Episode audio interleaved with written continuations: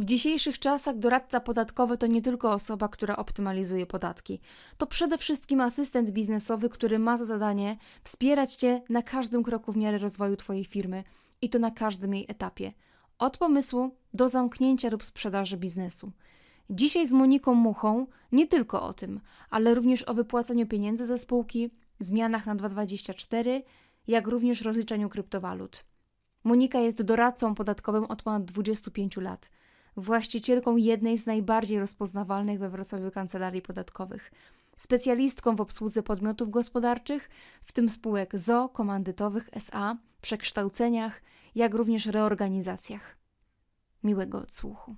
Cześć, witajcie, to kolejny odcinek Opal w kamerze, a dzisiaj ze mną kobieta petarda, Monika Mucha, cześć. Cześć, witam cię. Muszę... Dziękuję za zaproszenie. To ja dziękuję i musiałam cię tak przedstawić, bo od razu powiem, gdzie się poznałam e, z Moniką. My pozdrawiamy od razu Martę Klepkę, bo tak, było to... gorąco, gorąco. Było to na... Mm, jakby to powiedzieć, takim spotkaniu kobiet, to było kobieta on, być kobietą on tour, tak. gdzie y, naprawdę polecamy z całego serca to wydarzenie, niesamowicie wysokie wibracje, ale zarówno ze sceny, jak, jak również w networkingu, bo ja Monikę już gdzieś tam dostrzegłam w tłumie i ja mówię, wow, okej, okay, to jest to, to jest ta energia. Potem dowiedziałam się, czym się zajmuje. Jesteś doradcą podatkowym. Tak. A skąd przyjechałaś jeszcze powiedz? Ja przyjechałam z Wrocławia i jeszcze nawiązując do e, Być Kobietą, e, w kwietniu na konferencji chcę zabrać wszystkie swoje kobiety z firmy. Wow. E, I zapraszam też inne babeczki. Opowiadam o tym wydarzeniu bardzo energetycznym kobieco i, i tak, będzie nas więcej. Więc to ile was będzie? No myślę, że 20 osób może przyjedzie. Okej. Okay. Także przyjedziemy z Wrocławia, bo ja jestem z Wrocławia. Na co dzień e, rezyduję, urzęduję, pracuję i mieszkam w Wrocławiu. Nie jest to moje rodzinne miasto, tam jestem osobą napływową na studia. E, bo chodzę generalnie z Podkarpacia, ale ja we Wrocławiu się bardzo dobrze czuję i uważam, że to jest mój dom, moje miejsce na ziemi i miejsce, w którym chcę pracować i dalej e, działać generalnie. Mnóstwo ludzi z Wrocławia właśnie mówi, że dobrze się tam żyje, mieszka, tak samo Gdańsk. Y, wiem, że ludzie bardzo sobie cenią. Monika, trochę z historii twojej, bo będziemy mówić dzisiaj o podatkach i generalnie mój cel na ten wywiad jest taki, jak ci nagrywałam w głosówce wczoraj, że słuchajcie, chciałabym, żeby y, po tym wywiadzie każdy, kto prowadzi biznes, zastanowił się, nad y, udaniem się do doradcy podatkowego, nad skonsultowaniem swoich działań, tym bardziej, że nagrywamy to teraz pod koniec roku i pewnie będą jakieś zmiany od nowego roku i pewnie wielu z Was myśli o na przykład przejściu na spółkę, co sama uczyniłam również.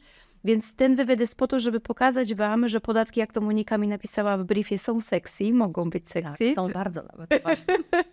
Jeszcze w takim wydaniu u Ciebie to jest mega spójne, mm, więc, więc to jest taki mój cel, ale Twoja historia jest dość ciekawa, ponieważ zaczęło się od tego, że poszłaś złożyć zeznanie podatkowe do Urzędu Skarbowego Twojego wtedy jeszcze narzeczonego tak. i w ten sam dzień dostałaś pracę w Urzędzie Skarbowym. Tak. To powiedz mi, jaką trzeba być osobą, żeby pracować w Urzędzie Skarbowym?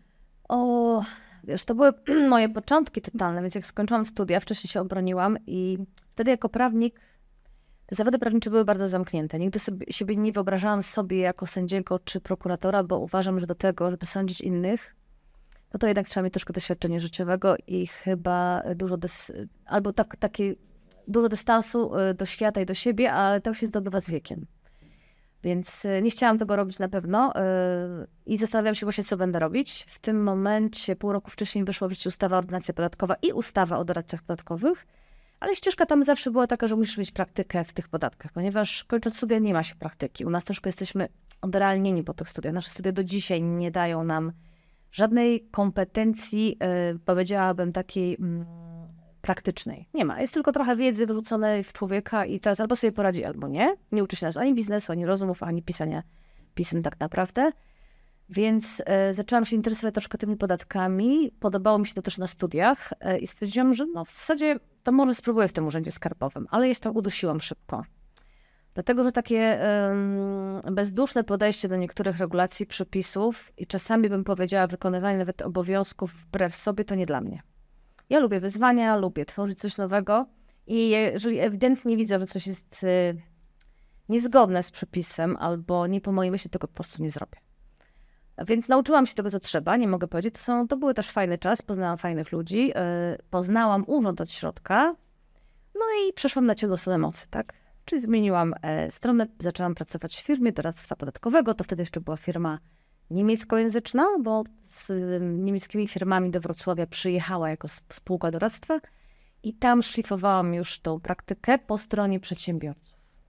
Zadam pytanie retoryczne, ale dlaczego tak wiele osób boi się urzędu skarbowego i w ogóle nie jest to urząd, do którego lubimy chodzić i zawsze jest, albo często jest postrzegany jako taki, wiesz, o Jezu, znowu do tego urzędu, stres. Ja zawsze mam, pomimo tego, że nic nie zrobiłam i jakieś mam pismo, wiesz, z urzędu, albo mam gdzieś jechać, sobie złożyć jakiś wniosek, to mam naprawdę y, duszę na, na, na ramieniu. Dlaczego tak mamy? Czemu Ja tak myślę, jest? że jest demonizowany troszkę. Po pierwsze, y, jeżeli czegoś nie znamy, to się tego boimy. Więc ja powiem tak, ja znam urząd od środka, ja się go w ogóle nie boję. Ja też wiem, jak, jak to wygląda jako procedury. Może dlatego, że jestem prawnikiem przy okazji, ale też mam takie doświadczenie, że przychodzili do nas do pracy przecież osoby młode, te świeżo po studiach, miały coś załatwić w urzędzie, były przerażone. E, więc trzeba było ich upewnić troszkę w ich wiedzy. Ja zawsze mówiłam tak, idziesz do urzędu, załatwiasz temat dla klienta, to ty jesteś mądrzejszy niż pani urzędnik po drugiej stronie i ty przychodzisz jako petent i masz załatwić sprawę. I nikt cię nie może tam od tego okienka odgonić, odrzucić, bo to okienko jest dla ciebie, po prostu. To jest jedna rzecz, a druga, wydaje mi się, że mamy też taki syndrom jeszcze mm, poprzedniej władzy, albo tego, że władza może wszystko. Gdzieś tam w głowie nam to siedzi, poprzednie pokolenia były nauczone, że generalnie z władzą lepiej nie walczyć, bo zawsze będziemy na następnej pozycji. I mówimy, zawsze coś tam znajdą, y, lepiej z nimi grzecznie i zapomnieć, a y, i, i tak chyba nam zostało. Tak nas też rodzice zachowują, że tu jak ktoś przyszedł, pisze coś poważnego, to lepiej od razu potraktować to też bardzo poważnie, się tym stresować. Ja mam to samo. Ode mnie z rodziny dzwonią, słuchaj, bo napisali mi jakieś wezwanie, tam coś w rubryce brakuje. Mówię, to idź zupełnie i koniec. I tyle, i tyle. I nic więcej nie będzie, i nic więcej nie będzie.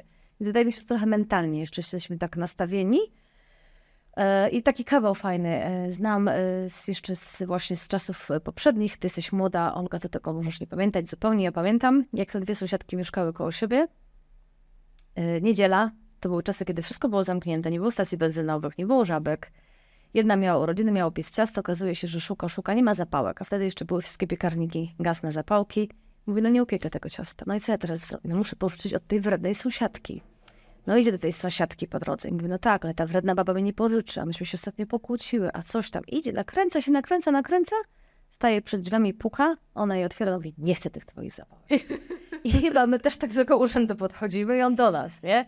Że tu od razu będzie jakieś spięcie i, i tego się boimy, no i boimy się nieznanego. Poza tym tam są procedury. E, wydaje mi się, też, że urzędnik chce szybko załatwić sprawy tak, jak jemu wygodnie. Nie zawsze stoi po stronie e, petenta. Natomiast ja jeszcze, jak miałam przyjemność, zresztą czasami też mi się to zdarza na studiach podyplomowych, uczyć urzędników, czy na, y, na uczelniach różnego rodzaju wykładałam to prawo podatkowe. I byli też urzędnicy, bo oni też na przykład musieli uzupełnić sobie wykształcenie, byli też urzędnicy skarbowi, gminni, to mówiłam, że pamiętajcie o jednej rzeczy, że wy jesteście administracją, a administracja pełni funkcję służalczą. To wy służycie petentowi. To on przychodzi do was, bo wy macie być od niego mądrzejsi i macie go obsłużyć pozytywnie, bo państwo jest dla nas, a nie my dla państwa. I takie ciekawe mam czasami spostrzeżenia, nawet ostatnio przyszła do mnie y, na rekrutację dziewczyna, którą uczyłam i mówi, że ona to dzisiaj pamięta. I to jest fajne. Znaczy to przemawia do ludzi, że wyobrażają sobie siebie w tej sytuacji. Mówię, czasami jak wyjdziecie do innego urzędu, to też chcecie być fajnie potraktowani, nie? To traktujcie innych tak samo. Więc może coś tam zasiałam, może gdzieś w niektórych urzędach jest lepiej i myślę, że to się jeszcze zmieni, ale dopiero za jakieś 10-15 lat, jak kolejne pokolenie wejdzie do tej fazy urzędniczej i będzie za każdym przepisem widziało człowieka, a nie tylko sytuację. To bardzo długi okres. Tak. 15. Ale Chociaż wiesz, to w świetle teraz AI i różnych innych rzeczy, być może nie, nie będziemy musieli chodzić do urzędów, tylko wszystko załatwiamy. Już Może, można teraz. No, Ale są takie urząd- rzeczy, które jednak musisz załatwić w urzędzie, albo będzie trzeba się y, stawić może jako świadek, albo trzeba będzie załatwić. Nie nie wszystko można na piśmie y, od A do Z zrobić. Może rzeczywiście, jak to będzie totalnie odrealnione, czyli nie będzie realnych kontaktów, to będzie łatwiej, natomiast te procedury zostaną. Więc albo potrafimy je stosować, jesteśmy pro i zakładamy, że podatnik to nie jest ktoś, kto chce definicją szukać skarb państwa, bo tak nie jest. A Gdzieś tam z tyłu głowy jednak wszyscy urzędnicy to mają. E, Tylko podatnik to jest podmiot, który funkcjonuje w państwie, do którego są przepisy, ma ich przestrzegać, ale my też mamy przestrzegać przepisów, które dotyczą obsługi tego podatnika. Czy takiej obiektywnej, y, rzetelnej oceny danej sytuacji. Ciekawe, To jeszcze trzeba troszkę czasu, moim zdaniem. Ciekawa jestem, czy ktoś nas ogląda teraz, kto pracuje w urzędzie skarbowym. wszystkich koleżanki.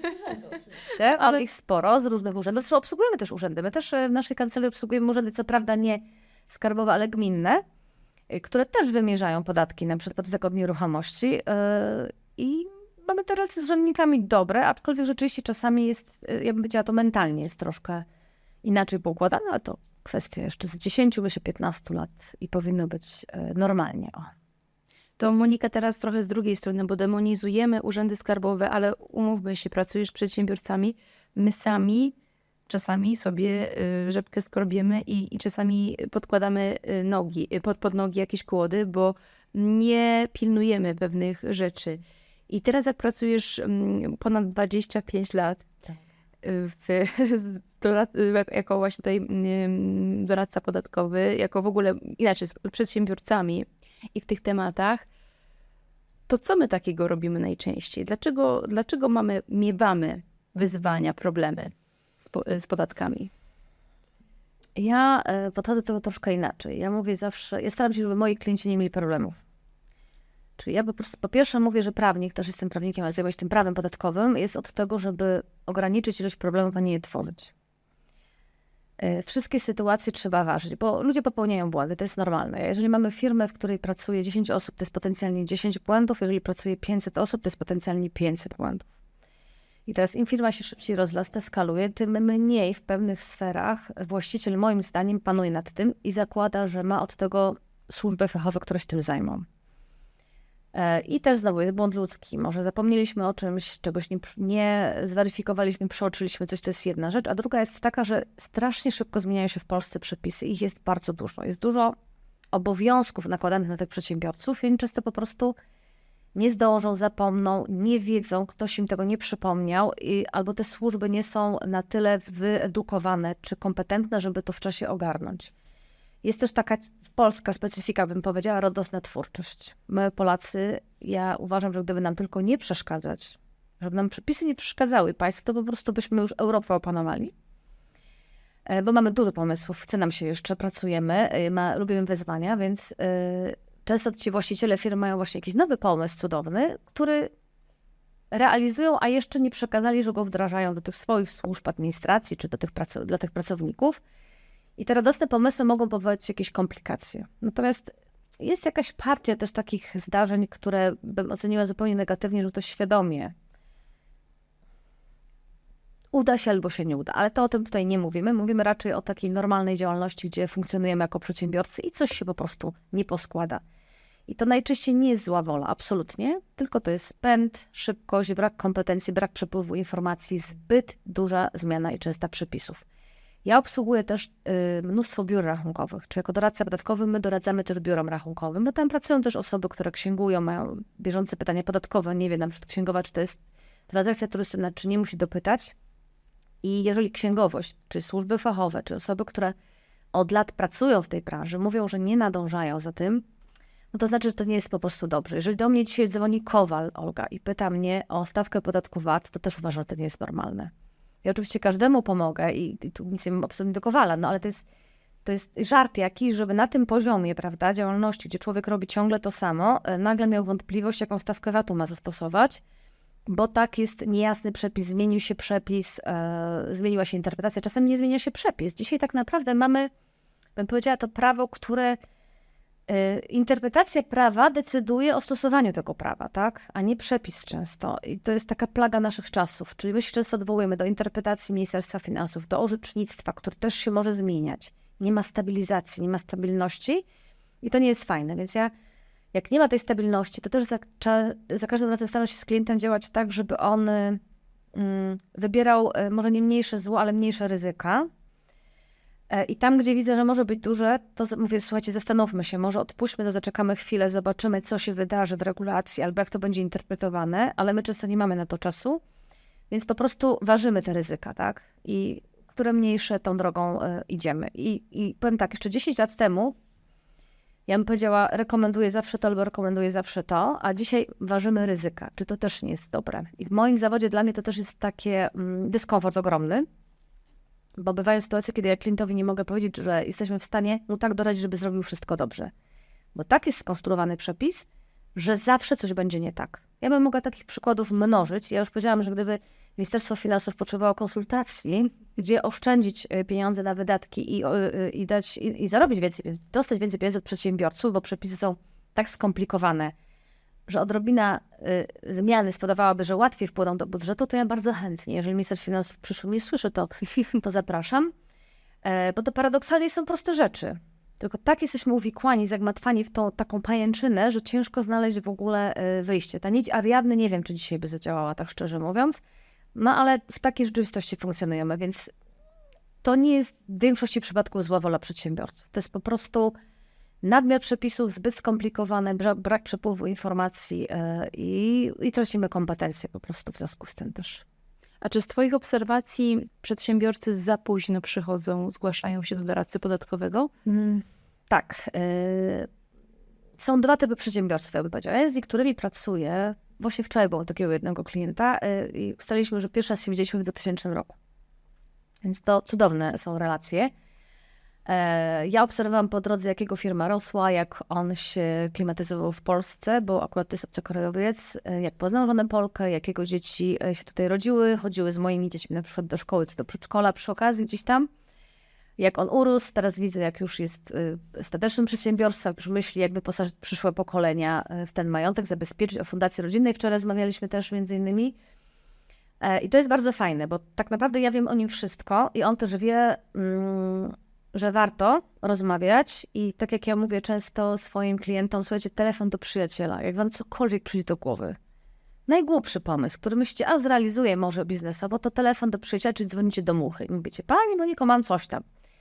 I ja czasami potrafię na tym etapie powiedzieć, albo jest to problematyczne, albo nie. Umieśćmy to w innej spółce, albo zróbmy to w tym, e, w tym samym biznesie, w tym samym miejscu, albo będziemy potrzebowali dużo zgód, albo będzie to wymagało dużo czasu więc czasami można już ukierunkować i ustalić sobie też ryzyka tego, tej działalności, albo dobrze to ustalić właśnie w podmiot, w którym się ma to znaleźć. Nie? Czy to musi być tym samym, czy może jednak dywersyfikujemy gdzieś indziej. I to są najfajniejsze rzeczy, bo ja od początku na tym czuwam i ja też wiem, co się u nich dzieje i nie ma takich niespodzianek, że nagle jesteśmy, jak często się zdarza, jak mam takiego klienta, który przychodzi z polecenia od kogoś i go dopiero pierwszy raz poznaje, bo wie pani, bo ja mam taki problem i kolega mi przekazał, Wtedy już okazuje się, że czasami mleko jest rozlane i trudno coś z tym zrobić dobrego, albo czasami już coś mamy tak pod górkę, że to prostowanie wymaga dużo czasu, energii i pieniędzy. Natomiast widzę, że przedsiębiorcy, patrząc na, to, na te lata, które pracuję z nimi, uczą się tego, żeby jednak przychodzić po poradę już przed. Czy częściej myślą o tym, że warto się skonsultować. Ważne jest y, to, co ja mówię w współpracy z księgowymi intensywnie, że jeżeli mamy biuro księgowe takie czujne, to nie może doradzać, bo to jest zarezerwowane dla naszego zawodu, ale powinno mieć taką, jak jakby czerwona lampeczka się powinna zapalić. Nagle widzimy jakąś inną fakturkę, nagle klient coś mówi, a wie pani tam myśli, żeby coś innego zrobić, to, to już powinna e, księgowa czy księgowy wyhaczyć tego klienta, będzie wie pan co, proponuję skonsultować. I to wystarczy. Bo nikt dzisiaj nie żąda też od e, księgowości, żeby robiła wash and go. No niektórzy klienci mają takie wyobrażenie jeszcze, ale to już zupełnie ten poziom. Księgowy, ja mówię, ma skrupulatnie, rzetelnie, dobrze zaksięgować i poprowadzić tą działalność, którą już zna i tego klienta właśnie uczulić na pewne kwestie. Ta czerwona lampka musi ma zapalić, jak on tam będzie coś dodatkowo próbował robić i skierować do odpowiedniego podmiotu. I taki księgowy to jest, uważam, bezcenny y, partner biznesowy tak naprawdę, bo dzisiaj księgowy to partner biznesowy czy księgowa, i przekieruję dalej. I jeżeli ja na takim etapie już słyszę, często księgowi dzwoni do mnie, Pani Moniko, no mój klient coś tam chce, ja mu już przekazałem telefon do Pani, bo lepiej, żeby ktoś z nim to skonsultował, on z kimś to skonsultował, to wtedy jest fajnie, bo my od początku sobie układamy ten biznes i nie mamy jakichś dziwnych niespodzianek. Albo wiemy, że trzeba może koncesję, może licencję, może jakieś zgody, może będą ceny transferowe, może inny podmiot i to można ładnie y, poukładać. Więc ta świadomość rośnie, aczkolwiek nie jest jeszcze powszechna.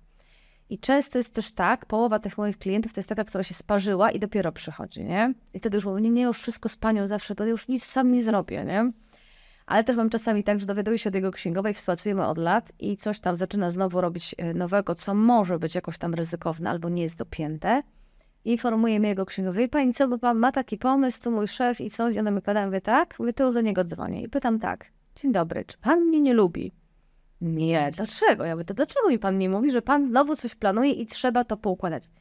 A, no, no tak, no w sumie rację. Czyli ja też trochę ich uczę, żeby zawsze, jak przychodzi nowy pomysł do głowy, albo w ogóle jakieś nowe rozwiązanie, czy jak chce wejść nowy wspólnik, myślą o jakiejś inwestorze, to żeby dał znać, bo my możemy to zrobić na różne sposoby. Tak jak do Rzymu można dolecieć, dopłynąć, dojechać, dojść na upartego, to tak samo w tych podatkach do pewnego celu możemy dojść różnymi drogami. Tylko pytanie, jak one będą kosztowne, jak prawidłowo skonstruowane e, i jakie będą konsekwencje później. Więc no, im wcześniej zaczynamy, tym jest nam łatwiej. Natomiast jak ja pracuję z klientem od lat, tak jak mówiłam, ja go znam i bywają takie sytuacje, na przykład, że Urząd Skarbowy ktoś kontroluje, albo mamy jakiś skutek po kilkunastu latach, jakichś zdarzeń, jakieś były nawet inwestycje, pożyczki, coś tam. Jeżeli ja go znam, to ja sobie przypomnę. Oni sobie czasami się dziwią, mówię, to pani pamiętam, mówię, no pamiętam. Pamiętam, pamiętam, że to robiliśmy tamto, albo że wtedy były takie przepisy, teraz mamy inne, musimy się dostosować. I dzisiaj bym powiedziała, że doradca podatkowy to tak naprawdę jest asystent biznesu i przedsiębiorcy. Więc jeżeli i doradcy podatkowi moim zdaniem sobie to uświadomią i nasi przedsiębiorcy, tam będzie po prostu łatwiej. Czyli zakładamy biznes i wiemy, że muszę na przykład mieć lokal, prawda? Wiemy, że muszę mieć księgową, to wiem, że powinienem mieć kontakt z doradcą podatkowym. Ja nie mówię, że we wszystkich biznesach to jest konieczne 24 na dobę, tak? I, I żeby ta mucha tam czuwała, ale żeby była pamięć, że w razie czego dzwonię, pytam, mailuję, spotykamy się, omawiamy pewne, omawiamy pewne kwestie, bo oszczędzimy sobie wszyscy nerwów, stresu w przyszłości, no i często pieniędzy. Czyli nie będzie tego uszczerbku. No i potem Urząd Skarbowy też, ja bym powiedziała, jeżeli widzi, że firma ma obsługę na przykład stałą podatkową, albo że ktoś y, czuwa nad nimi, to też wie, że no raczej to jest wszystko mm, transparentne, prawidłowo prowadzone, jakichś niespodzianek negatywnych nie powinno być. I czasami bywa tak, że kontrola się nawet toczy u jakiegoś klienta. Ja przychodzę w trakcie tej kontroli i, i pani mówi, o jest dobrze, ktoś przedfachowy, będzie nam łatwiej rozmawiać. Więc wydaje mi się, że to jest y, dobre dla obu stron, bo, bo też już y, ograniczamy czas y, takich kontroli, niedomówień, też niekompetencji, bo przy tym przedsiębiorca nie musi wszystkiego wiedzieć, tak? I jeżeli pracujemy na stałe, to dla mnie jest to duży komfort, bo znam firmę i nie mam też niespodzianek, albo też wiem, co może się u nich wydarzyć, albo zmienia się przepis, im coś proponuje, słuchajcie, w waszym przypadku może mieć zastosowanie. I to jest taka asysta biznesowa, bym powiedziała. Czyli, że ktoś poważnie myśli o biznesie, o swoich pieniądzach, to tak naprawdę powinien mieć, e, nie mówię, że na co dzień, ale przynajmniej w odwodzie, w kontakcie doradcę podatkowego, niekoniecznie mnie, oczywiście jest dużo świetnych doradców podatkowych na rynku, ale taki, z którymi ma, ma kontakt taki bieżący i jak y, czegoś potrzebuje, to pamięta lub wymyśla sobie nowe y, biznesy, to telefon do przyjaciela i, i rozmawia, bo to jest najważniejsze. Wczoraj właśnie też miałam taki, taki kontakt, gdzie uprzedzałam, słuchajcie, będziecie to robić, przypomnijcie się, bo my musimy wam w tym pomóc. Oczywiście z różnych powodów to się już od sierpnia toczy, odezwali się w listopadzie i ja mówię, nie, nie, teraz się musimy cofnąć trzy kroki. I właściwie powiedział, no masz rację, miałem dzwonić, nie zadzwoniłem. Ja mówię, no i nie dość, że nie mogą pójść dalej, to jeszcze się musimy cofnąć, żeby pewne rzeczy doregulować pod kątem podatkowym, bo poszło to za daleko.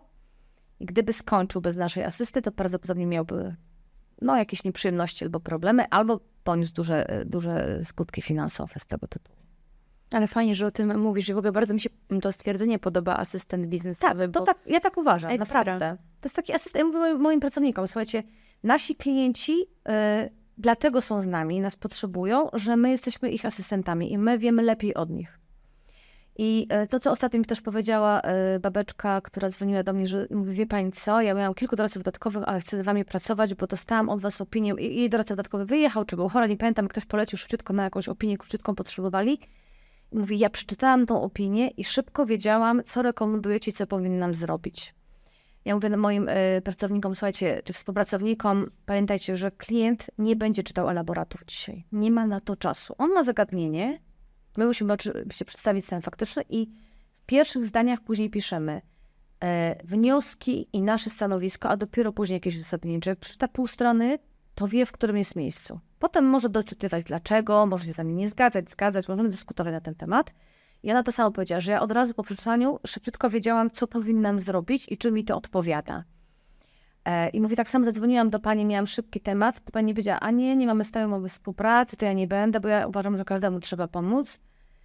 E, szybko powiedziała, wie pani ja zrobiła tak i tak, jeżeli pani ma problem z szefem, to ja z nim porozmawiam, bo czasami mm, zewnętrzna osoba jest y, bardziej wiarygodna, bym powiedziała, dla szefa niż ta wewnątrz dyrektor finansowa, no bo ona zawsze będzie broniła interesów firmy, a ja tam coś chcę pomyśleć, może bym coś zrobił innego.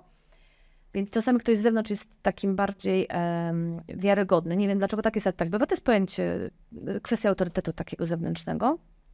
E, Ja mówię, z nim porozmawiam. No, ale pani go pani też nie znam. Jeżeli on będzie chciał, to ja z nim porozmawiam, nie ma problemu. No i rzeczywiście dwa zdania i jesteśmy w domu, wszyscy są zadowoleni. E, Więc e, ja mówię, że my jesteśmy właśnie asystentami biznesu i dlatego nas klienci przychodzą, że mają mieć w nas wsparcie i mają mieć kompetencje. I gdyby oni mogli sami sobie to rozgrzeć i opracować, to my byśmy im nie byli potrzebni. A skoro jesteśmy, to my musimy, jeżeli o coś ich pytamy i widzimy, że na kanwie tego pytania wychodzą kolejne zagadnienia, to nie może być, dobra, ale klient o to nie pytał, to uzupełniamy tylko swoją a reszta nasza chata z kraja. My nie. Wchodzimy głęboko, chyba że klient wyraźnie powie nie, bo tym zajmuje się ktoś inny, albo to już przerobiłem, ale jak my widzimy jakiekolwiek zagadnienie i mogą się pojawić nowe problemy, to my musimy je poruszyć. Albo może się pojawić możliwość rozwiązania czegoś łatwiej, prościej, taniej. E, I mój zespół tak działa nikt nie narzeka z klientów na to akurat. Natomiast ja się czasami dziwię, jak y, przychodzę do nowego klienta i zaczynam pytać o różne rzeczy. Ale po co pani to wszystko wiecie? Tylko chciałem coś tam, nie? E, No to ja często mówię, że u mnie trochę jak u lekarza, nawet nie jak u księdza. Wiecie, jak jest u księdza, nie? Więcej grzechów nie pamiętam, nie? Czyli nie mówię wszystkiego do końca tak naprawdę. A u doradcy podatkowego uważam, że trochę jest jak u lekarza, bo żebym ja mogła dobrze to radzić, to ja naprawdę muszę wiedzieć wszystko. Czasami, jeżeli mówimy na przykład dzisiaj o fundacjach rodzinnych, czy o jakiejś podziale spółek, czy wprowadzeniu y, dzieci do biznesu, to tam trzeba wiedzieć czasami właśnie wszystko, łącznie z jakimiś y, historiami rodzinnymi, bo to trzeba dobrze poukładać biznesowo. Oczywiście sukcesyjnie to jest jakby inny temat, czy familijnie, y, bo tam oczywiście jest prawnik, jest y, notariusz, ale mm, żeby to poukładać, ja mówię czasami, to są takie puzelki, żeby to fajnie chodziło podatkowo, no to ja muszę wiedzieć dużo różnych rzeczy, tak? Czy pierwsze małżeństwo, czy drugie, czy są jakieś jeszcze dzieci może pozamałżeńskie, czy mamy, jak, czasami ktoś musi powiedzieć, że jest poważnie chory i szybko musi coś zmienić, bo ma jakiś problem, więc wchodzimy w takie niuanse, tak? I teraz jeżeli ktoś ma też kilkanaście y, podmiotów gospodarczych na tapecie, to pytanie, czy musi ich mieć kilkanaście, czy miał mieć kilka? Czy to nie jest za drogo dla niego? Czy te przepływy nie są za drogie? Może można to zrobić taniej?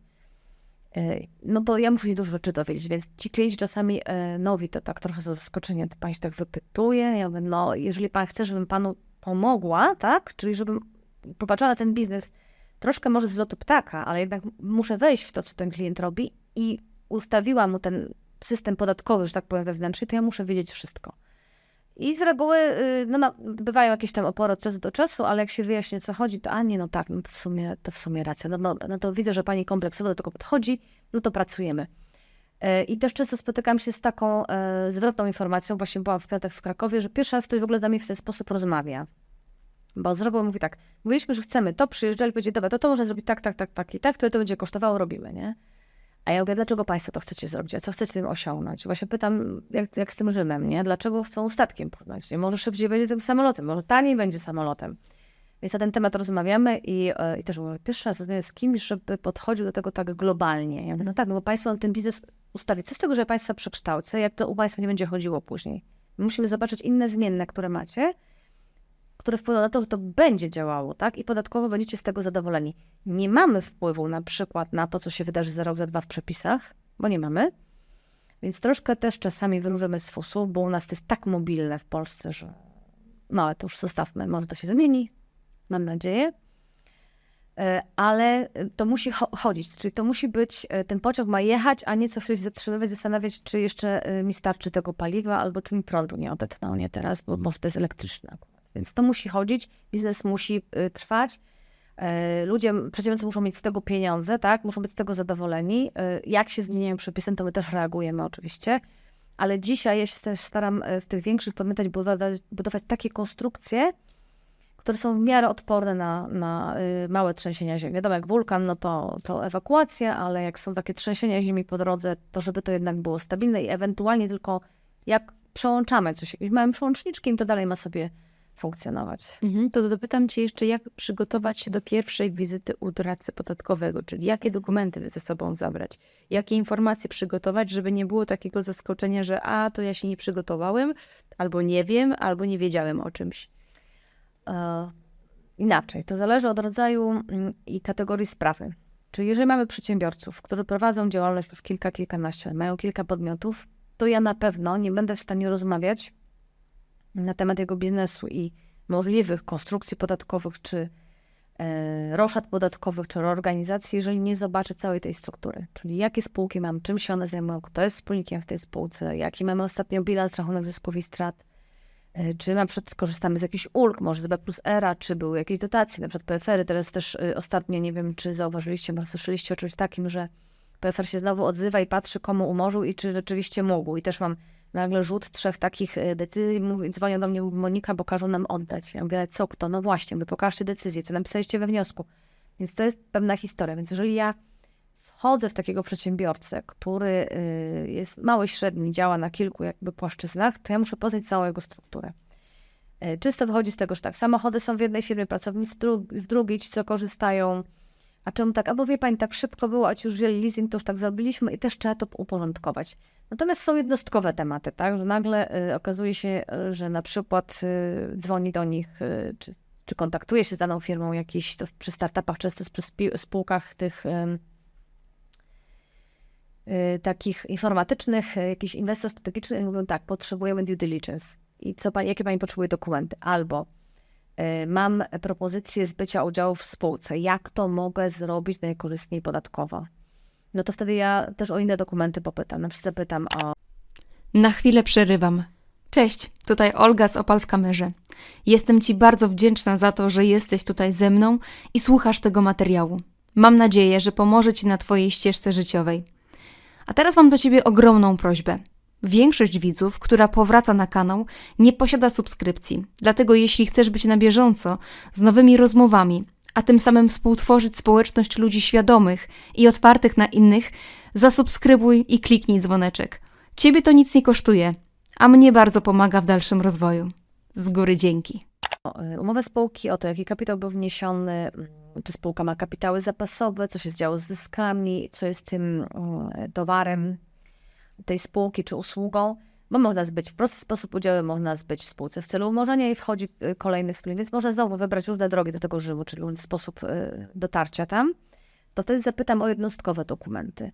Natomiast jak pracujemy z klientami latami, to my na bieżąco sobie ściągamy od nich te najważniejsze ich dokumenty różne korporacyjne, czyli te bilanse gdzieś tam sobie analizujemy po drodze, e, CIT-y, które składają. Jeżeli widzimy, że dużo inwestują, to pytamy, czy może by nie chcieli na CIT estoński wejść, bo nie wypłacają zysku. Widzimy to, po prostu my to widzimy, ale to wtedy musimy na bieżąco czuwać nad tą relacją i mieć dobry kontakt też z ich księgowością często, bo te dane tak naprawdę nie przychodzą od właściciela najczęściej, bo on jest przecież zajęty czymś innym, tylko od służb finansowych. Więc my, jako doradcy podatkowi, bardzo mocno współpracujemy z księgowością. Jeżeli już obsługujemy takie podmioty, które mają swój wewnętrzny dział księgowy, no to to jesteśmy na łączach stale. E, Ja mam też tak skonstruowaną mm, u siebie strukturę, że te panie księgowe, najczęściej panie, ale też są panowie czy dyrektorzy finansowi, kontaktują się z określonymi osobami u nas w firmie, czyli wiedzą, kto się tą działką Opiekun- zajmuje, opiekun- albo kto się nimi opiekuje A do Z. Bo pewny, no, dzisiaj jestem na przykład tutaj u ciebie, Olga. y, W poprzednim tygodniu byłam w Krakowie, za chwileczkę będę w Warszawie, więc ja czasami mam mm, problem z dostępnością, a firma, którą obsługujemy na stałe nie może czekać z pewnymi tematami, prawda? Więc to musi być na bieżąco y, realizowane. No i tutaj są osoby, które się tym po prostu mm, zajmują. Wiadomo, jak są jakieś duże tematy, grubsze, reorganizacyjne, czy na przykład właśnie i fundacje rodzinne, teraz i spółki holdingowe, no to siadamy i w większym gronie sobie to analizujemy. Ale takie bieżączki na stałej współpracy z y, firmami, to bardziej dział księgowy z moimi ludźmi kooperuje, a grube tematy się po prostu omawia z, z właścicielami. I to wtedy najczęściej jest tak, że dzwoni i mówi cześć, to kiedy się spotkamy? I ja wiem, że nawet nie ma o czym pytać, y, o co pytać przez telefon, czy o czym rozmawiać, tylko po prostu trzeba się spotkać, podjechać do klienta, zobaczyć, co u niego się dzieje i porozmawiać. Albo czasem mówi, to co, robimy taki przegląd kwartalny. Mówię, dobra, robimy przegląd. I powiem szczerze, że z takich rozmów na miejscu wychodzi dużo przy okazji ciekawych tematów. Czyli ja uważam w ogóle, że ten kontakt z klientem jest potrzebny. Bezpośrednio z właścicielem, z zarządem, czy z księgowością, czy raz na jakiś czas, nawet jeżeli nie ma jakiejś pilnej potrzeby, by się wydawało, ja uważam, że warto tam być. Bo na miejscu i w rozmowie, i w dokumentach dowiemy się dużo więcej i przy okazji wyjdą jakieś tematy. Aha, bo jak pani jest, to od razu zapytam o coś tam i już potem się okazuje, że jest jakiś, jakaś kwestia do, do rozważenia, rozwiązania, zweryfikowania, albo może być na przykład ryzykowna i trzeba inny sposób ją poprowadzić.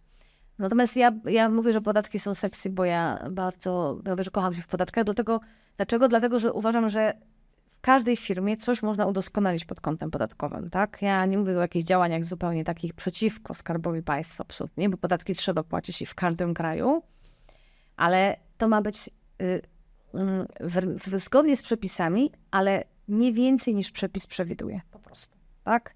Więc y, jeżeli mamy różne regulacje prawne, możemy z różnych skorzystać, chociażby ten CIT estoński, tak? Jeżeli mój klient mówi, że będzie miał dużo inwestycji, on tych zysków nie wypłaci w najbliższym czasie, bo inwestuje w firmę, no to pytanie, czy niekorzystnie dla niego wejść na CIT estoński i jednocześnie tego podatku nie płacić? Czyli o ten podatek on jest bogatszy o to, co będzie inwestował. Skarb Państwa też będzie bogatszy, bo jeżeli on więcej wyprodukuje, to sprzeda więcej z VAT-em prawdopodobnie, to zatrudni więcej osób, czyli wpadnie tego PIT-u na wiedzę, do składki zdrowotnej, więc to nie jest tak, że w jakiś sposób on dokonuje tego uszczerbku. Zresztą przepis to przewiduje, że jest taka możliwość ten estoński na przykład, ale jednocześnie y, może zaoszczędzić, wydać te pieniądze prawidłowo i Skarb Państwa z tego i tak swoje dostanie. Więc jak wiem, jakie oni mają plany na przykład, albo mówią, wie Pani co, musimy budować nową halę, tam nową linię technologiczną, no to może spróbujmy wejść na PSI, ulga, takiej specjalnej strefy e, ekonomicznej, która teraz cała Polska jest w, tej, w tym PSI. Ale jak ja to wiem, że on to planuje, to mogę mu to doradzić. I teraz jeśli on już wybuduje, nie może z tego skorzystać, ale jeżeli dostanie decyzję przed budową, to te wydatki będzie mógł do tej decyzji, że tak powiem, tej ulgi wrzucić. Dlatego mówisz, ten telefon do przyjaciela to jest taki konieczny element współpracy. Natomiast czasami słyszę, tak powiem jeszcze, wie Państwo, mam takie chyba głupie pytanie. Ja mówię, że nie ma głupich pytań. W ogóle w podatkach to już na pewno nie ma głupich pytań. E, I, I lepiej zadać pytanie po raz dziesiąty to samo, niż nie wiedzieć. Ja tak uważam. I, I z tych czasami niby głupich pytań wychodzą też ciekawe e, tematy. Y, poza tym ja mówię, że życie pisze scenariusz. I z takich głupich pytań często się okazuje, że czytam przepisy i mówię, kurczę, no nie wiem. To jest problematyczny. I wydawałoby się, że takie zupełnie pytanie było głupie, jak to klient nazywa czasami, a y, może być y, dużym zagadnieniem, tak? Więc nie mam głupich pytań. A kto pytanie błądzi, chyba to jest rzeczywiście dobre powiedzenie, a w podatkach u nas to już y, szczególnie. Szczególnie. Teraz przejdźmy do takiej drugiej części, bo y, a propos tych bieżączek i a propos tematów, które są dzisiaj na tapecie, to y, od razu będzie trochę to y, niepoukładane, od razu powiem, bo y, zbierałam te pytania od widzów i też sama gdzieś tam się Nie zastanawiałam, y, nawiązując do wcześniejszych występów moich gości. To zacznijmy od tego, że za niedługo, czyli od 1 lipca, jest planowane mm, wprowadzenie KSEF-u. Tak. Tak. Znaczy to już jest przesuwane kilka razy, y, ale generalnie ma to wejść w życie de- definitywnie. O ile była u mnie y, Beata Boruszkowska jako księgowa, jako osoba, która jest po tej stronie Techniczne. technicznej, to właśnie chciałam zapytać Ciebie, jak to się będzie mm, u Was przekładało na pracę? Czy będziecie mieć tej pracy więcej, czy mniej? W podatkach? Mm, Stricte w branży podatkowej powiedziałabym, że y, pe- per saldo nie. Dlaczego? My zajmujemy się tak naprawdę prawem podatkowym, czyli nie zajmujemy się typową księgowością. Ja widzę, że często polscy przedsiębiorcy troszkę to mylą. Doradcę podatkowego mylą z księgową. Ja absolutnie nic nie mam do, do księgowych. Powiem, powiem e, Ci, Olga, szczerze, że nawet często moi koledzy prawnicy mylą, mówią, "Ty- co wy tam coś liczycie w formacji testowej? Nie, więc czasami im muszę tłumaczyć, co ja robię i oni są zaskoczeni. E, I, no i okej, tak po prostu jest. Czyli ten zawód nie jest jeszcze dobrze, bym powiedziała, rozpropagowany i nie wiemy do końca właśnie na czym on polega. Ja mówię często tak tłumaczę, właśnie mamy prawo karne, rodzinne, cywilne, to jest prawo podatkowe. I ja zajmuję się tym prawem podatkowym, czyli nie techniczną obróbką e, ani dokumentów, ani systemu księgowego, tylko raczej e, tym, co się dzieje później, czy jak, jak, albo, albo wcześniej, albo później, ale to jest taki level wyżej troszkę. Więc teraz tak, te, y, ten KSEF tak naprawdę prowadzi do tego, że będziemy musieli wszyscy na odpowiedniej platformie się logować, te fakturki tam wystawiać i tak dalej. One będą widoczne dla tej drugiej strony. Trochę jak bank byśmy mieli, prawda?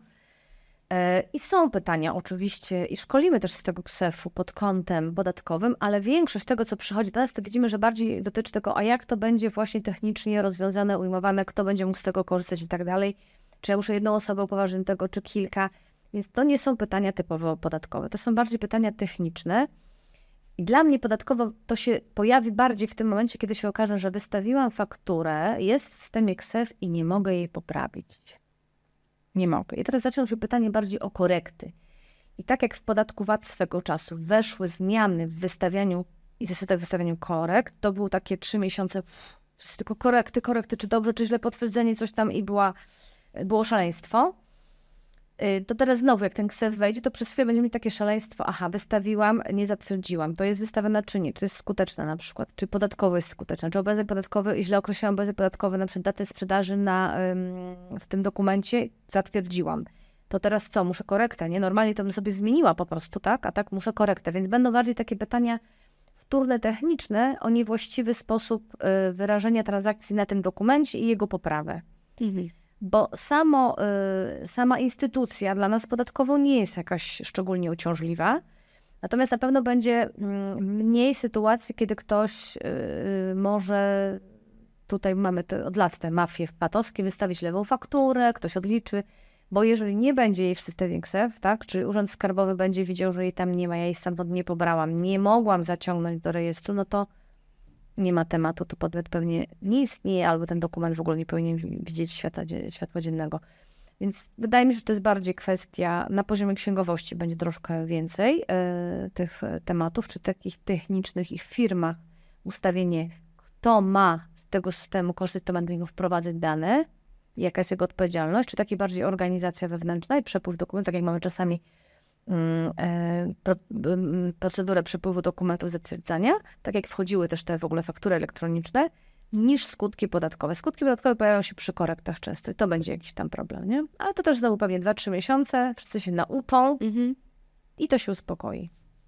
To kolejne pytanie, bo y, wielu przepowiada, że za niedługo będzie hossa, jeśli chodzi o kryptowaluty.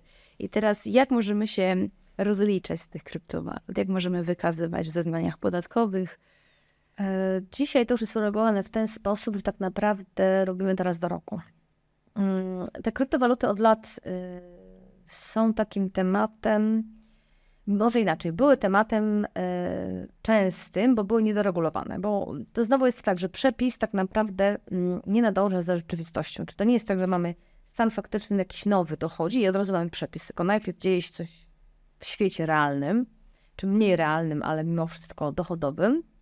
Powstają nowe źródła y, dochodów, powstają nowe działalności y, i dopiero później przepis mówi, aha, to trzeba to jakoś uregulować, bo to jest już duża branża. Przecież nie wiem, może nie pamiętasz, bo ty jesteś dużo młodszy ode mnie, ale kiedyś nie było leasingów, prawda? Nie było leasingu, nie było czegoś takiego jak leasing. To się pojawiło w Polsce, ja pamiętam, jak się pojawiło. Y, I najpierw nieformalnie, czyli takie umowy, tak nie nazwane to się nazywały, bo nie były to umowy regulowane kodeksem cywilnym. Potem kodeks cywilny dopiero wprowadził dodatkowy tam rozdział leasing, w skrócie rzecz biorąc, i dopiero później poszły skutki podatkowe, czyli mamy na przykład rozdziały dotyczące o, o form, zasad opodatkowania leasingu w ustawach o podatkach dochodowych. A kiedyś tego nie było. I to się po prostu zmienia. Czyli rzeczywistość pisze scenariusz, my zaczynamy działać w tym gospodarczej rzeczywistości, potem dopiero wchodzą przepisy. Tak samo było z kryptowalutami. Czy naprawdę były niedoregulowane, to było, aha, no to może inne źródła, może, może finansowe, no ryzyk fizyk, myśmy się nad tym zastanawiali. Później okazało się, że to jest duża branża, więc ustawodawca wprowadził regulacje, one były kilkukrotnie już poprawiane. Na dzień dzisiejszy stanęło na tym, że tak naprawdę rozliczamy się raz do roku. E, Nie mamy na tym straty, tylko koszty, które są wyższe od przychodów, przerzucamy na rozliczenie kolejnego roku. E, I tak naprawdę wtedy, kiedy jakby keszujemy daną inwestycję, że tak powiem, to dopiero powstaje, można powstać obowiązek podatkowy, jeżeli przychód będzie wyższy od kosztów, które są z tym związane. E, Notabene koszty też są szczegółowo określone, więc nie wszystkie jak koparki, tak, tylko niektóre i te powodują, że em, mają wpływ na podstawę opodatkowania. Ale już to jest dzisiaj na tyle dobrze uregulowane, bym powiedziała, w tych przepisach, że wydaje mi się, że jakichś większych problemów e, nie powinno już być. Okej, mm, to moje ulubione pytanie. Mm, Słuchajcie, jak, wy, jak wypłacać pieniądze ze spółki? Wiem, wiem, dlatego mm, przepraszam, bo ja wiem, że jesteście zmęczeni jako doradcy. Ba- z prze- przelewem bankowym z banku po prostu. Zgadza się. Natomiast y, wiesz co, no pytam dlatego, że mnóstwo osób dzisiaj, y, patrząc na y, opłaty od stycznia za ZUS i w ogóle z uwagi też na bezpieczeństwo, na rozwój firmy, na jakieś tam inne tematy, decyduje się inaczej, chce, myśli o spółce, ale jak mówię na przykład z, z jakimiś, spotykam się z przedsiębiorcami, Ostatnio też byłam z moim znajomym na, na herbacie i pytam się go, no jak tam firma i w ogóle. On mówi, no, że spoko, że zatrudnia 25 czy 30 osób. Ja mówię, no a ty co ty masz? JDG czy spółkę? A ja wiesz, ja byłam ostro tutaj o, świeżo po, po założeniu spółki i mówi, no nie, no JDG. Ja mówię, dlaczego? I wiesz, i od razu jakiś wywód, on mówi, no bo ja nie wiem, jak te pieniądze wypłacać i tego się boi, nie? I dlatego ludzie w dużej mierze nie decydują się na zakładanie spółki, bo boją się, że to wszystko będzie gdzieś tam pogmatwane. Ja myślę, że y, wypłata pieniędzy spółki to jest zupełnie rzecz wtórna do analizy tego i podjęcia decyzji, czy zakładać spółkę, czy nie. E, Ja mam taki przypadek ostatnio. Mam klienta, który zatrudnia kilkaset osób, ma to na jednego, ma kilkaset milionów przychodu rocznie i jak ja to usłyszałam, to zemdlałam. I to nie był? Głębiewski. Nie. A od razu dla jasności, pewno nie. Zresztą to nie, on nie jest jedyny oczywiście. Natomiast ja mówię, że y, w dzisiejszych czasach my musimy patrzeć na różne rzeczy, czyli wybór y, podmiotu prowadzącego działalność gospodarczą i formy opodatkowania to musi być wypadkowa i zmienna kilku kwestii. Nie tylko tego, czy wiem, jak wypłacać pieniądze, czy nie, bo to jest dla mnie rzecz wtórna w tym momencie, ale tego, czym ja się naprawdę zajmuję. Bo mamy działalności wysoko ryzykowne biznesowo, a dzisiaj jesteśmy, zauważ Olga, po covid i, po, i jesteśmy w, trakcie, w stanie wojny, może nie my bezpośrednio, ale Tak, zagrożenie. Wiemy, co się wydarzyło po drodze i dla wszystkich to były jakieś perturbacje. Dla niektórych większe, dla niektórych mniejsze, dla niektórych to przyniosło więcej biznesu, in- innym mniej, ale wiemy, że ten stan naszej takiej, takiej e, radosnego e, bycia przedsiębiorcą się trochę skończył, nie? bo było już tak fajnie, było tak dobrze, stabilnie, wszystko sobie robiliśmy, było powtarzalne, i tylko ta rosła ta górka, rosła i nagle było raz, dwa, sprawdzam, czy ty jesteś przygotowany, podatniku też i przedsiębiorco, prawda? Rodzino, czy jesteś przygotowany, nagle wszyscy ząki. Na przykład były takie tematy, gdzie ja od 10 lat temu miałam od klienta sygnał, pani Monika, będziemy tam reorganizować, w końcu musimy to poukładać. Co dwa lata się odzywał, mhm, dobra, nic z tego nie wyszło i nagle się okazało, że jest COVID albo wojna, to nie, nie, już to robimy w tej chwili i robimy i zrobiliśmy na przykład.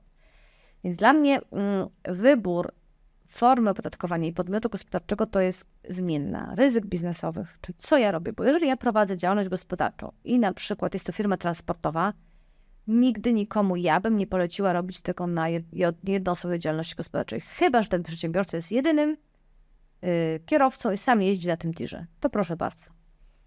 W żadnym innym przypadku bym tego nie poleciła. To samo dotyczy spółek cywilnych i generalnie spółek osobowych, takich jak spółka jawna na przykład. Więc tam, gdzie są wysokie ryzyka biznesowe, y, to, to ustalamy, to musimy ustawić ten, ten biznes w innej formie prawnej. To jest jedna rzecz. Mm, Tam, gdzie on może podlegać różnym wahaniom geopolitycznym na przykład, tak?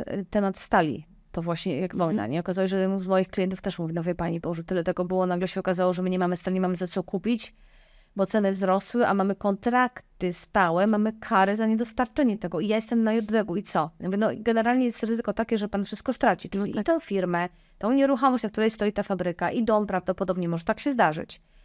O matko, to co z tym zrobić? I teraz pytanie, co jest ważniejsze czasami dla nas? Czy te ryzyka są tak duże, czy nie są tak duże? Czy święty spokój jest ważniejszy od tego, czy wypłacę ten to, te pieniądze z większym podatkiem, czy z mniejszym? Więc od tego, co tak naprawdę planuje sobie przedsiębiorca, my mu y, zalecamy formę y, prawną i formę opodatkowania. Bywają też tak czasami ludzie wystraszeni, którzy mówią, nie, nie, wszyscy powiedzieli, że absolutnie do bo mogę wszystko stracić. A co pani robi? A no, jestem tłumaczem. No i teraz pytanie, to jeżeli pani sama to robi, tego jest niedużo, to utrzymanie spółki ZOO znowu jest za drogie dla pani, nie? więc to trzeba przeanalizować. Natomiast jak już mamy tą spółkę ZOO, to to jest odrębny byt prawny, jeżeli taką spółkę powołaliśmy i e, to, już nie, to już nie jest nasza kieszeń, nie? bo jak mamy spółkę osobową i oddech, że przerzucamy sobie z prywatnej kieszeni do e, tej działalności, ale to jest wszystko w jednych spodniach Tak. mieści. Nie? Więc tutaj w, w kieszeniach mam swoje, ale jeżeli mam już spółkę, to mam osobne parę spodni, więc mogę, jak tam, tam ta rączka z tych parę spodni się zgodzi, to może mi da i pytanie, jaki będzie skutek. Więc y, jeśli mamy spółkę ZO, to oczywiście mamy klasyczna wypłata zysku, to jest dywidenda.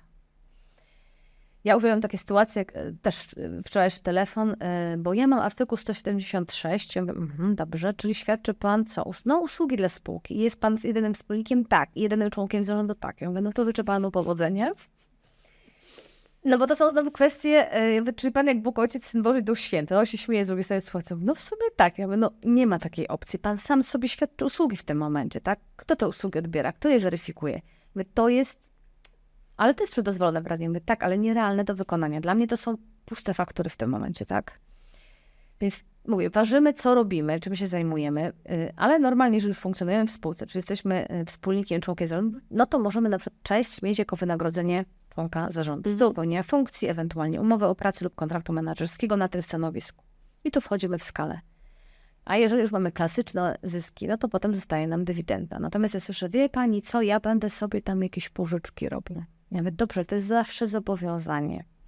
I dla pana.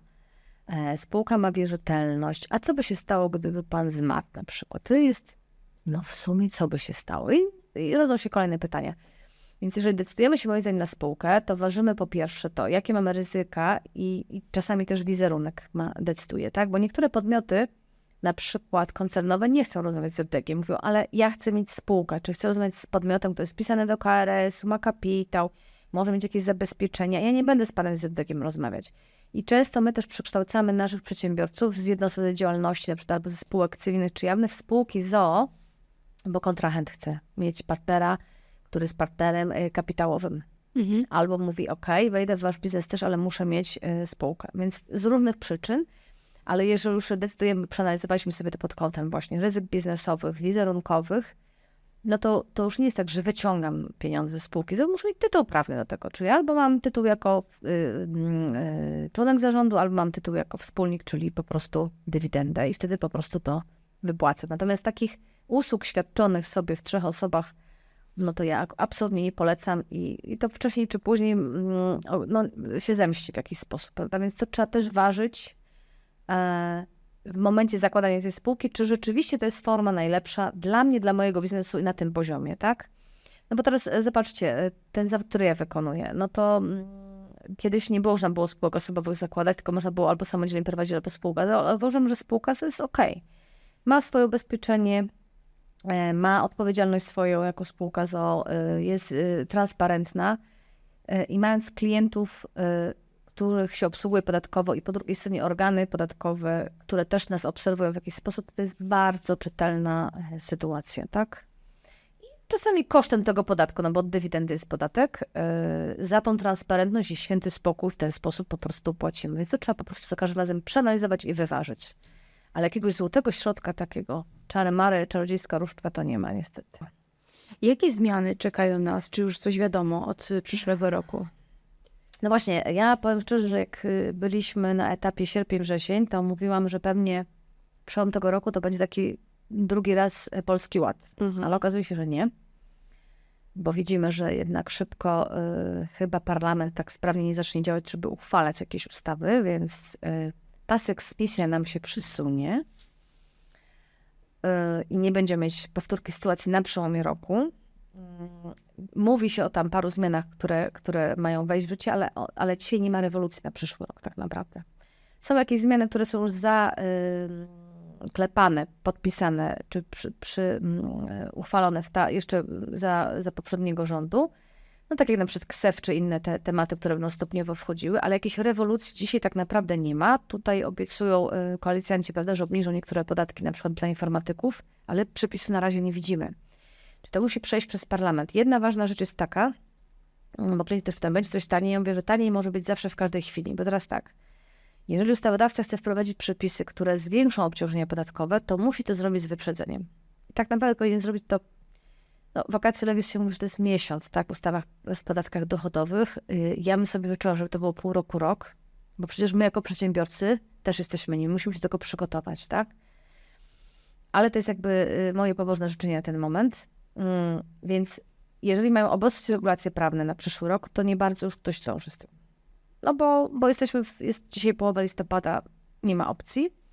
Natomiast ulżyć podatnikowi można zawsze, czyli ulżyć można w ciągu roku, czyli obniżyć stawkę tak naprawdę, na przykład, nie wiem, VAT-u, wrócić do, tej, do tego 22, co wieki temu, w 2011 roku zmieniono, można zawsze w ciągu roku, prawda? Obniżyć nawet stawkę y, składki zdrowotnej, czy ten procent, też można w ciągu roku, bo ulżyć podatnikowi można, obostrzyć regulacji prawnej w ciągu roku nie można, tam gdzie mamy zobowiązania liczone w stosunku rocznym. Więc tak do końca, co się wydarzy, to nie wiemy. Myślę, że takim gorącym okresem, kiedy będzie się dużo działo w tym temacie, to będzie pierwszy kwartał, że coś wchodzi od kolejnego, tak? Bo jak się już ustabilizuje rząd, pytanie, który, jaki, to jest też inna historia świata zupełnie, to wtedy będą, będzie parlament pracował. I, I widzimy, słyszymy, tak, że y, jedna i druga strona ma y, już jakieś projekty tych ustaw, ale do uchwalenia jeszcze troszkę y, brakuje, więc jakiejś rewolucji dzisiaj ja nie widzę, natomiast życzyłabym sobie naprawdę, żeby uprościć ten system podatkowy, szczególnie w podatku dochodowym. E, I to wszyscy chyba żyliśmy troszkę przed wyborami też tymi tematami podatkowymi, że ten, ta ustawa o podatku dochodowym do osób fizycznych, ona jest do zaorania. Moim zdaniem tam już, tam już nie da się nic zmienić, bo my jak dzisiaj czytamy zmiany do zmian, to czasami mamy wątpliwość, kiedy coś weszło w życie i do której zmiany dotyczy. Czy mamy takie choineczki. No wiesz Olga, jeżeli przepis brzmi na przykład artykuł 24 ZYZ, no, no to, to nie jest, to jest po prostu katastrofa, prawda? To jaki to czytelny system prawny? No, no podatkowo masakra. Więc y, pewne rzeczy trzeba by totalnie uprościć. Y, bo tak jak powiedziałam, jeżeli Kowal dzisiaj nie wie, jakie pewne płaci, no to, to, jest, to jest farsa po prostu. A człowiek chciałby sobie spokojnie prowadzić działalność gospodarczą i rozliczyć się z tym budżetem państwa. On nie jest na nie, tylko nie wie co, prawda? Więc to nie jest normalne. Więc rewolucji jakiejś większej na ten moment nie przewiduję. Myślę, że w ciągu roku pojawi się mnóstwo przepisów, a tak naprawdę 2025 pewnie będzie tym rokiem, kiedy nam się e, może dużo pozmieniać, tak? Jeżeli w ciągu roku będzie parlament pracował intensywnie, no to pewnie te przepisy od kolejnego roku będą wchodziły w życie. Jak to się mówi, tanio już było. E, tak. Mam pytanie od widza. Rozkręcam sklep internetowy w branży print on demand, tak zwany dropshipping. dropshopping. Jest to działalność nierejestrowana. Chcąc później wejść e, w to na e, legal, to jaka forma działalności będzie dla mnie najlepsza? Hmm. E, jak ja słyszę, że jakaś działalność nierejestrowana, to pytam, czy to jest działalność gospodarcza. Bo jeżeli to działalność gospodarcza, to ona jest rejestrowana, tylko może świadomości do końca nie ma. Natomiast mm, to są takie czasy, a propos tej sprzedaży wszelkiego rodzaju internetowej, tak to nazwijmy, E, drobnej, e, kiedy nam się jeszcze wydaje, że to jest nierejestrowalne, albo tego ktoś nie widzi, albo o tym nie wie, to jest nieprawda, bo nawet e, taka drobna sprzedaż, jeżeli ja nabywam w celu sprzedaży z działalnością gospodarczą. I to jest pierwsza świadomość, którą musimy mieć. Ja bym, znowu bym powiedziała tak, jeżeli jesteśmy na rozruchu, na małej tej działalności, zostawmy sobie to na jednoosobowej działalności gospodarczej, bo zobaczymy, co z tego wyjdzie po prostu, tak?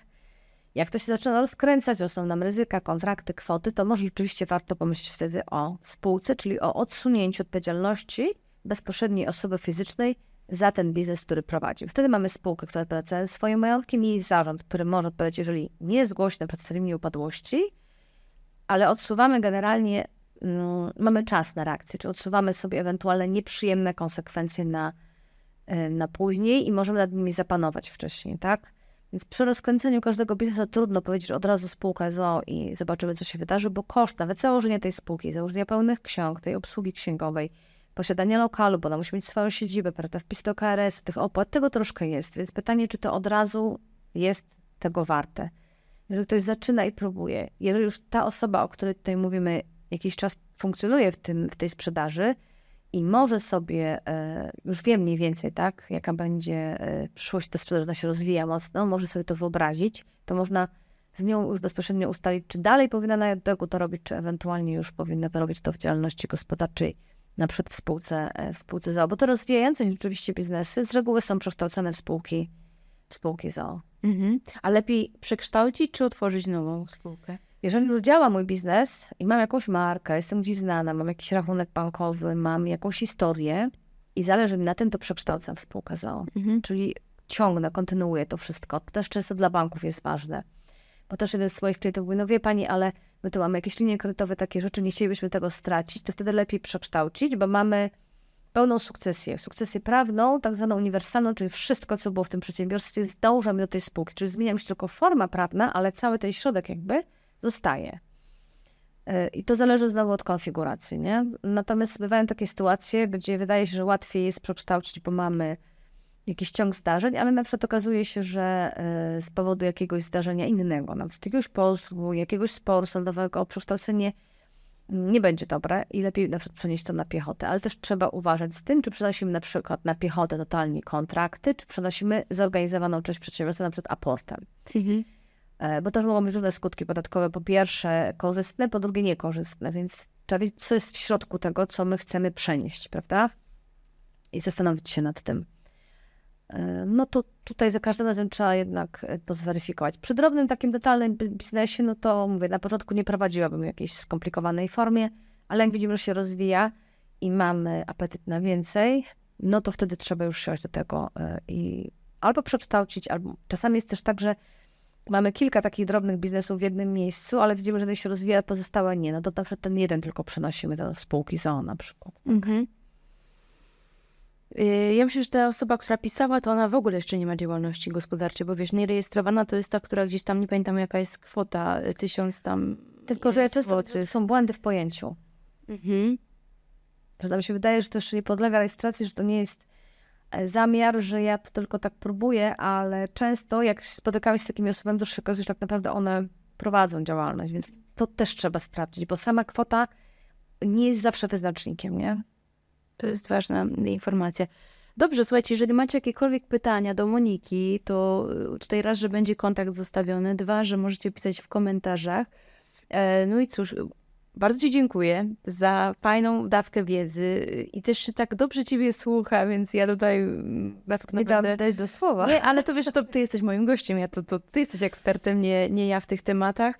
Natomiast tylko utwierdzam się w przekonaniu, jak ważna jest osoba w ogóle doradcy podatkowego w życiu przedsiębiorcy, który ma apetyt na więcej, a chyba większość z nas ma apetyt na więcej. Ja bym powiedziała tak, że trzeba się po prostu zaangażować e, w tego przedsiębiorcę, czy trzeba go poznać. Czy po łebkach się nie da, to po prostu wejść w jego biznes troszkę. Ja czasami mówię, że e, ja już tyle poznałam różnych branż, żebym ja to wszystko jeszcze pamiętała. To bym była specjalistą w każdej dziedzinie, ale e, łącznie od płacenia oczkiem, jak, na czym to polega, jak to wygląda, co tam się dzieje, jakie procesy, bo też musimy to wiedzieć, żeby ulgę podatkową, badawczo-rozwojową wprowadzić, poprzez jakieś produkcje elementów do silników, y, jakieś nawet informacje dotyczące, że, że teraz mamy już samochody, które mogą same jeździć, ktoś to wymyślił i też pytanie, bo skutki mam podatkowe, ale żeby poznać, to muszę wejść w ten biznes, tak?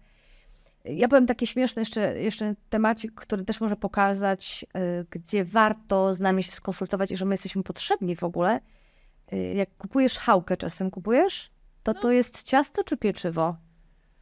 O, widzisz, ciekawe A pytanie. właśnie, a to zależy, to y, różna jest stawka podatkowa VAT-u na przykład. Więc ja mówię, że czasami tak jak ta Marysia, nie? Ile jest cukru w cukrze, pamiętacie, tak? Z tego filmu Marysiu. E, I teraz tak, właśnie od, od ilości tego cukru często, od receptury tego, tego towaru będzie zależało, czy to jest ciasto, czy to jest pieczywo, bo w niektórych przypadkach będzie miał więcej cukru, to już będzie traktowane jako ciasto i jest stawka 23, a jeżeli będzie pieczywem, to będzie stawka 8. I to są takie codzienne rzeczy, których y, przeciętnie nie widzimy. Nawet jak jesteśmy przedsiębiorcami, to idziemy do sklepu, kupujemy Tak. chałka i możemy się zdziwić, że raz jest takiej cenie, raz jest takiej i dlaczego. Ale właśnie to są wszystkie te tematy, które my też e, wchodzimy. Więc ja na przykład musiałam się na, zapoznać troszkę z procedurą, y, recepturą i, i procedurą pieczenia tego. No tak, a dlaczego to? Aha, bo tyle cukru mają, aha, to w recepturze tyle mają. A skąd to się wzięło? A kiedy to zmieni? A jeszcze mają kruszonka, coś. I wchodzi się w takie ciekawe tematy albo jakieś e-papierosy. Czy wszystkie są e-papierosy, czy wszystkie są akcyzowe? Ja też się musiałam uczyć, niedawno się uczyłam, bo zapoznawałam bliżej z takimi tematami, że od tego, co mamy w środku, e, tego, co palimy, jeżeli ktoś pali, ja akurat nie palę, podgrzewamy tak naprawdę dzisiaj, tak? To zależy, czy będzie to papieros objęty akcyzą, czy nie. I od tego, jak bardzo jest nawodniony, czy, czy to jest płyn, czy to jest już susz, zależy też, jaka będzie na przykład stawka podatku. Więc to są takie ciekawe, że więc te biznesy trzeba wchodzić. Więc żeby naprawdę komuś coś doradzić, to trzeba poznać ten jego biznes, zastanowić się, co on dokładnie robi, dlaczego to robi, jak to robi. I czasami też mówię, a po co pani technologia tej produkcji? Mówię, no bo mamy jakieś tam skutki. Więc ja polecam rzeczywiście e, usługi doradców podatkowych w ogóle. Ja nie mówię tylko o sobie, e, ale bo, bo czasami nawet przedsiębiorca nie wie, jak daleko trzeba wejść, żeby mu dobrze doradzić, albo Tak. żeby mu po prostu e, pomóc. Natomiast to są bardzo ciekawe rzeczy. I ja jak poznaję e, biznesy polskie, to, to jeszcze raz powiem, że nam tylko nie przeszkadzać. Naprawdę Polakom jakby tylko nie przeszkadzać, to my to świat zawojemy, mamy tyle pomysłów, chęć do pracy, ale właśnie te, te bariery często Mhm. administracyjne i przepisy nas troszkę gdzieś tam hamują. Takie homonto zakładają, a tak jednak nie powinno być. Bo jest takie mądre powiedzenie, tak, podatkowe, że owce się strzyże, a nie zarzyna gdy wszyscy mamy korzyści, tak? Bo ta owieczka jak będzie dalej sobie żyła, to to futerko i odrośnie, tak? Ta wełenka dalej będzie i będzie produkowała te pieniądze, a jak się zarżnie, to ona powie, nie, no to ja dziękuję, to idę na socjal na przykład, nie? Bo po co mi się to stresować? Więc, e, no my zobaczymy, może to się zmieni też w mentalności e, państwa, po prostu państwa jako, jako państwa polskiego, czy organizacji, nie tylko ludzi. Oby, oby tak było. I oby jak najwięcej takich osób jak ty, które wiesz, chcą pomóc, które są pro-klienckie, także mm, zapraszam, jeszcze raz dziękuję i do zobaczenia w kolejnym odcinku. Dziękuję bardzo, dziękuję za zaproszenie. Dzięki.